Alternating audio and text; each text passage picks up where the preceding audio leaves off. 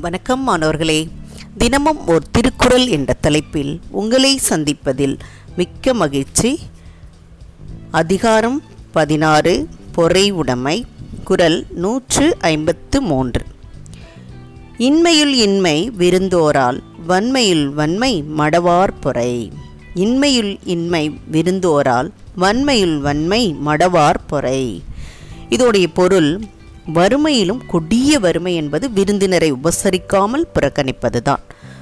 வலிமையிலும் சிறந்த வலிமை என்பது அறிவிலார் செய்யும் தீங்குகளை தாங்கிக் கொள்வது. இன்மையில் இன்மை. இதோடைய பொருள் வந்து இல்லாமையில் இல்லாமை. அதாவது வறுமையில் வறுமை. கொடிய வறுமை எது அப்படின்னு கேட்டால் நம் வீட்டிற்கு வரக்கூடிய விருந்தினரை உபசரிக்காமல் இருக்கக்கூடிய ஒரு நிலை.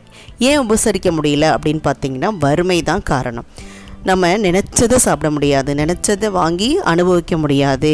இப்படி வறுமையில் சிறந்த அதாவது கொடிய வறுமை எது அப்படின்னு பார்த்தீங்கன்னா வரக்கூடிய விருந்தினரை உபசரிக்காத ஒரு நிலை தான். அது மாதிரி தான் வன்மையுள் வன்மை அப்படின்னு சொல்கிறாங்க வன்மைனா என்ன? வலிமை.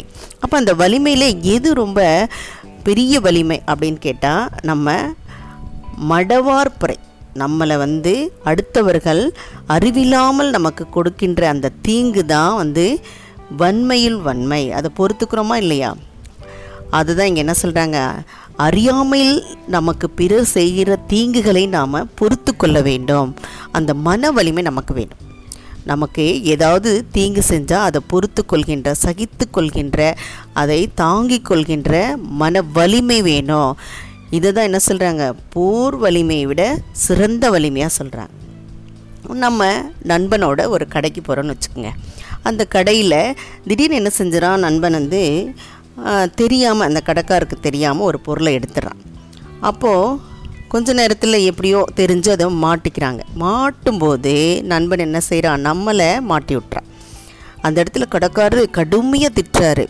அதெல்லாம் வந்து அப்படியே அவன் என்ன செய்ய வேண்டியதாக இருக்குது பொறுத்து கொள்ள வேண்டியதாக இருக்குது சகிச்சு கொள்ள வேண்டியதாக இருக்குது இப்படி நம்மளை மாட்டி விட்டானேன்ற ஒரு கோபம் ஒரு பக்கம் இருந்தாலும் அதை வந்து என்ன செஞ்சிடான் அவன் அறியாமல் செஞ்சுட்டான். அதனால் நம்ம அதை பொறுத்து கொள்ளணும் அப்படின்னு சொல்லி அந்த ஒரு உயர்ந்த பண்பு அவன்கிட்ட இருக்குதுல்ல அதை பொறுத்து கொள்கின்ற தன்மை இருக்குது பார்த்தீங்களா? அதை தான் இங்கே என்ன சொல்கிறாரு வலிமைன்னு சொல்கிறார் அது எப்பேற்பட்ட வலிமை?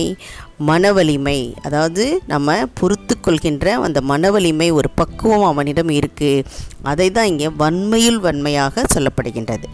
இப்போ விருந்தினரை உபசரிக்க முடியலன்னா அதை வந்து வறுமையிலும் வறுமைன்னு சொல்கிறாங்க அதே அறிவில்லாதவங்க நமக்கு ஒரு கஷ்டத்தையோ ஒரு தீங்கையோ ஒரு கெட்ட செயலையோ நமக்காக செய்து விட்டால் அதை நம்ம பொறுத்து கொள்கின்ற அந்த மனநிலையை என்ன சொல்கிறாங்க வலிமைன்னு சொல்கிறாங்க சிறந்த வலிமைன்னு சொல்கிறாங்க இதை படித்து பயன்பெற வேண்டும் என்று கூறி உங்களிடமிருந்து விடைபெறுகின்றேன். இதை வழங்கியவர்கள் ஐடிடி திருப்பத்தூர் மற்றும் இரா வனிதா தமிழாசிரியை காரைக்குடி. நன்றி நன்றி மாணவர்களே நன்றி.